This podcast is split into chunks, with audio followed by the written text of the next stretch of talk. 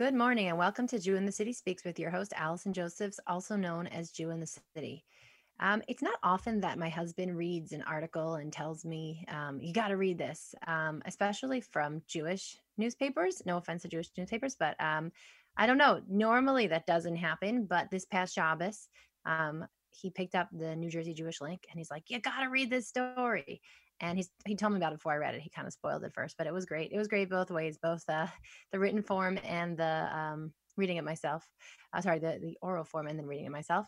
Um, it really had all of the um, ingredients that um, is the kind of content we love to feature here at Jew in the City. Um, it was about an Orthodox Jew who um, did something kind. It was about an Orthodox Jew who you know was athletic, maybe kind of stereotype defying, um, and then it had this sort of cool like twist um, that kind of leaves you feeling inspired like you know maybe everything in life has a plan and a place if you ever feel maybe cynical or you doubt such a thing. Um, and i reached out to the uh, man who the article was about because um, we're super excited to uh, share this information with you as well. So today i have with you the hero of the story um, and i guess hero and then also sort of a piece of a larger puzzle because the story ultimately becomes about um, a puzzle that you'll understand soon. Um, his name is Akiva Pudell. He is in his last year at Bar Ilan. Uh, grew up in Teaneck, New Jersey. Um, he was uh, was an EMT in high school, continues to be one today, applying to med school. Um, Akiva, thank you so much for joining us today. Thank you for having me. Um, okay, so um, I already established sort of the background. You grew up in uh, Teaneck, New Jersey, grew up modern Orthodox. Um, I guess let's, because um, I feel like we have a lot to cover here in uh, 28 minutes. Let's get right to the story. You were running a marathon. Tell us the year, tell us the place, tell us what happened when your uh, first aid EMT skills had to come out. Of course. Uh, so 2014, I was a senior in high school. Um, and you know, for the last couple years, um, I went to MTA, and MTA had a, uh, you know, through the hockey team, we as a team wanted to do some, you know, a chesed and do do something kind, um, but also, you know, try to stay keep everybody in shape. So we raised money for Chai Lifeline, you know, for kids with cancer and other terminal illness, and we were going to run in the Miami Half Marathon. Um, so I done that my junior year. So my senior year I expected to be very much the same. Uh, so we got to Miami, you know, we started the race and I'm running. It was a particularly humid, hot day. About you know three quarters of the way through, about mile nine, and I hear someone says, you know, someone fell, and I said, okay, you know, it's a hot day, very humid, so someone probably got dehydrated, not a problem. But something in the back of my mind said, like, you've got to look. So I turned around and looked, and I saw a guy laying uh, in the street, and hmm. to my surprise, people uh, were really just looking um, and then I I had to approach it, so I turned around, ran back, and assessed that it was something a little bit more serious than someone who was just a little dehydrated. Um, this was a fellow marathoner. The guy was also running. This guy was just running. It, it wasn't okay. part of you know Chai Lifeline team. This was there were thousands of people running this race. Um, so, you know, checked. The, the, guy was not breathing. He didn't have a pulse. Um, I immediately asked for um, you know, the, whatever medical equipment they had. Uh, they happened to have a defibrillator nearby with, with the uh, marathon staff. They provided me with everything I needed. They, you know, the police department showed up very quickly. Um, we ended up doing a round of CPR, delivering a, a, you know, automatic shock, and the guy ended up coming through. Um, mm. the ambulance came, took him back, and I finished the race. Uh, and a guy came out to me saying, "By the way, you know, you just saved that guy's life." Hmm. I had no idea. I just continued running because to me it was at the time it, it, it was just another call uh, one of the thousands i've been on. So it to me it had no real impact or meaning at the time. And how old were you remind me? And how old was the man approximately? Man was probably in his uh in his mid 50s i think at the time. Mm-hmm. uh i mm-hmm. was a senior in high school so i was probably 17 or so. Mm-hmm and any like fear and intimidation of kind of i mean you're a kid at the time kind of coming in and doing this kind of work. You don't have your squad with you here in the middle of a marathon. Any hesitation or? No no the truth is not none at all. Uh, at the time when you go down there and, and your your mind and your training sort of kicks in and it becomes second nature and you just go through the progressions and all the things you're taught all the you know CPR algorithms or all the things that you're taught throughout your training. And you know, at the time, I'd been doing this for about three years now, um, and th- those all just kicked in. And just uh, being able to manage the situation, and even at a young age. But I think that's one of the things that um, I really loved about it. That even at a young age, I was able to take you know a, an emergency and really bring down the energy level and, and take care of the situation as needed to make sure you know everything's done right. Hmm. So you that was mile nine, and then how much more of your marathon did you have to do after that? It's about it's thirteen point one. and and any like trouble uh finishing the the rest of the run after you've done something so stressful or overwhelming uh it definitely cramped up towards towards the end because you're not supposed to stop Mhm. um but um yeah we finished we finished, finished. and i i really forgot about it and, uh, until you know until a little bit later where you know a few months later where i got the phone call so tell us about the phone call what happened a few months later a few months later, I get a phone call uh, from a Florida number, and guy says to me, "Is this Kiva?" I said, "Yeah." Guy introduced himself as Erwin. I said, "I got your number from the from uh, Moshe Kinderlehrer, who's the editor in chief of the uh, Jersey Jewish Link, and through him, I got your number. I got your contact. Uh, I think you're the guy that that saved my life. Can, can I, it's a little fuzzy. I only remember waking up in the ambulance. Can you fill in some details?"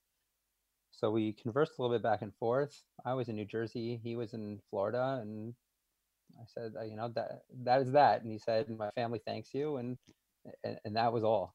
And so just to give our readers our, our listeners um, a little more info here so after you did this great act of stopping your marathon to save a life uh, the new jersey jewish link wrote about sort of a local hero wanted to tell your story now, this guy's not Jewish. So, do we have any idea how a non Jewish person in Florida got to see a local Jewish story in New Jersey? That's a great question. Uh, I think, and that's one of the things I last uh, about two weeks ago speaking to to Moshe Kinderlehrer, and he said that was one of the amazing things that he didn't even realize. It was sort of at the beginning of the Jewish Link, and he was sort of surprised that he even reached down to Florida. That that some you know some person you know not Jewish whose friend and through the internet and, and just searching and someone said I think I think this is about you hmm. and you know this guy Erwin, his friend I think pointed out to him and then through that those channels he was able to you know figure out a way to get in contact also, by the way, just even, you know, in searching or also social media, the power of social media is that someone who knows someone who knows someone could see something and post someone and the next person sees it. So um, when you think about sort of all the the stages that have to happen for, you know, someone to um, get to a, a piece of content that it wasn't necessarily intended for them or in their sort of social network, that's pretty interesting. So, okay, so you speak to him a few months later. Um, he realizes it's to you, and then then what happens? Really we kind of lost touch. He sent me a letter uh, thanking me, and um, and that was really nice. And then I we moved on. I I went I went to Israel for my gap year, and then I drafted to the army. I stayed in Israel, um, and then this past year, that's that's when it kind of all changed. You know, I was in my med school application process, and I'm thinking, try to think of a story, sort of a personal statement to to write about. And I and I'm trying to think of all the things that you know all my life experiences, and this is the one that you know I, I pointed to that light bulb. Like this is it. This has to be it. You said it the happened to be right. It had to, happened to be right before Rosh Hashanah, and I said, you know what? I'm in Florida. Let me send him an email. Let me see if I can fish through an email, like my emails, and see if I could find the email he sent me. I found it. I said, hi, it's Akiva. I hope you remember me. Uh, I hope all is well. I want to just wish you. It's right before the Jewish New Year. I just want to hope you know wish you and your family well, um, and that's it. And he emailed me back right away saying, "By the way, I I live in South Florida, right near my uh, my brother-in-law and sister-in-law." He said, "Are you around? I'd love to meet up outside, you know, and talk over for coffee." And we ended up meeting, and he said, "By the way, well, caveat: I have I have a story to tell you uh, that I've been meaning to, but it you know, you just reminded me. Uh, so we met up, and this is, you know, sort of the letter that was written in in the link um, that he wrote about about his family from Amsterdam. And what did what did the letter say? Uh, I wish I could quote it by heart. Um, he, you know, what he talked about is his family was from Amsterdam, uh, for many, many generations. He's only been in South Florida for about 20 years. Uh, and he said that when his daughter was uh, in a production, um, he and his wife were sitting at production, and his uh, one of his other daughters ran up to him and said, "Dad, you have to come backstage right now." He said, "Why?" He said, "Dad, you have to come backstage right now." He said, "Okay, okay." He came backstage, and he said there was an elderly, there was an elderly couple there, and they said, "Are you, are you Erwin Hogweg?" He said, "Yeah, I, I am." He said, "Is your, do you know this name?" He said, "Yeah, that's, that's my grandfather." She said, I, I hope you know, um, and Erwin ended up telling me a story that he said there was a family story that during World War II, his grandfather had Jewish neighbors, and um, in order to, when the Nazis came in uh, and occupied um, Amsterdam, he said that the family know, took in him and his brothers. They took in this Jewish family, one sibling here, one sibling there, um, and hid them uh, through the war, and, and basically saved their life. Um, and this lady, because she saw the family name in the playbill at this production, uh, ended up fi- saying, you know, this your grandfather saved my life. Like I'm the girl that hmm. lived in your grandfather's house. Hmm. Um, Erwin's wife was was floored and, and made the connection, saying, "Look, your grandfather did um, not just a, a, noble deed, but save somebody's life, you know, 60, 70 years ago, and it it pays back." And she doesn't believe in just coincidences and says, you know, good things lead to good things. And so, because your grandfather saved a Jewish life 70 years ago, um, you were destined for to have someone Jewish save your life. In essence, that's the uh, that is what that is what she believes, and you know, it'd be hard to think it's just uh, just coincidence. Did he know you were Jewish that first time that he called you? I guess because the Jewish link, he he knew that you were Jewish. As a story I think th- then, I, I, think through this church, he he didn't know, and you know, it wasn't. To me, it wasn't you know Jewish boy saves life. It was. Uh-huh. It was just an person. article about a person saves life, so he didn't make the connection then.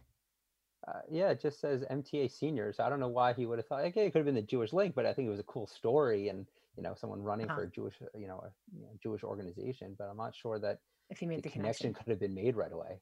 And his wife, obviously, since she met him, knew the story of the grandparents hiding the Jewish child in their house. That was a known yeah, thing. he said that was a fan, that was a story they told at holiday, and he said it didn't. It, not that it didn't mean much. He said it was a, it was a nice story. They did a nice thing, but I guess it's up, and, up until up until now, it, it didn't have you know didn't have that same impact. Um, and and for me, it, you know, it, it, it's hard just because my family, we don't really have, we didn't really have family in the Holocaust at that, you know, in Europe at that time.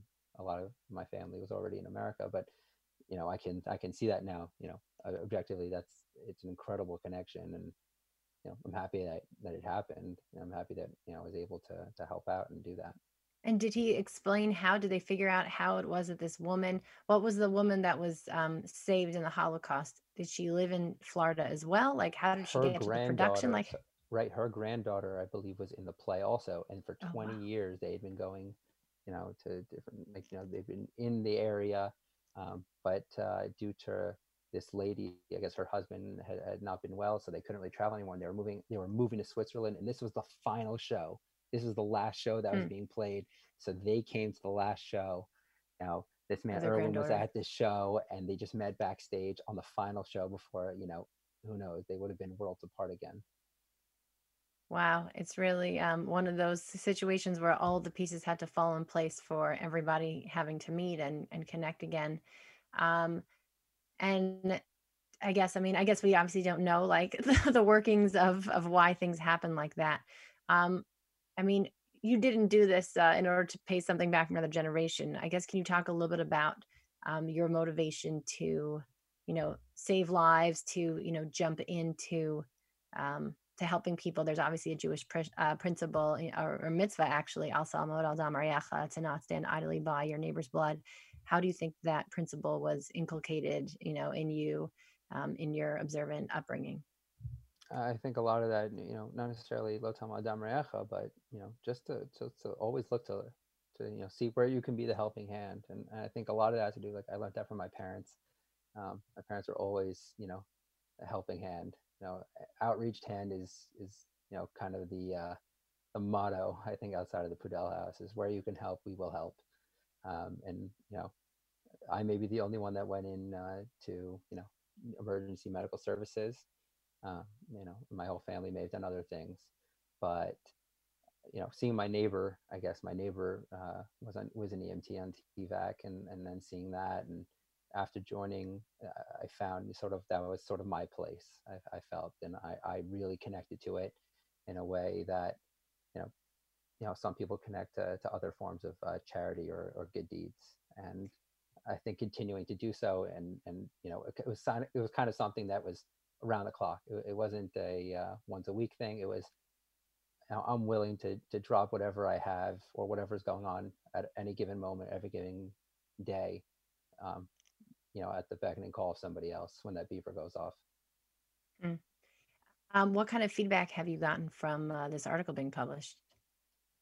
a crazy amount. Uh, I, I uh, obviously only good, and and you know, in a kind of way, I'm sort of you know bashful about it. You know, uh, in my sort of in the back of my mind, there's still a, a percentage of me that says, you know, I'm I was trained to to do this, and, I was just you know not necessarily in the right place at the right time, but you know something like that, where when things Mm. happen like that, I don't look at it as uh, obviously not coincidence, but this is what I'm here for. You know, I was trained in order to help, um, and I Mhm. like it.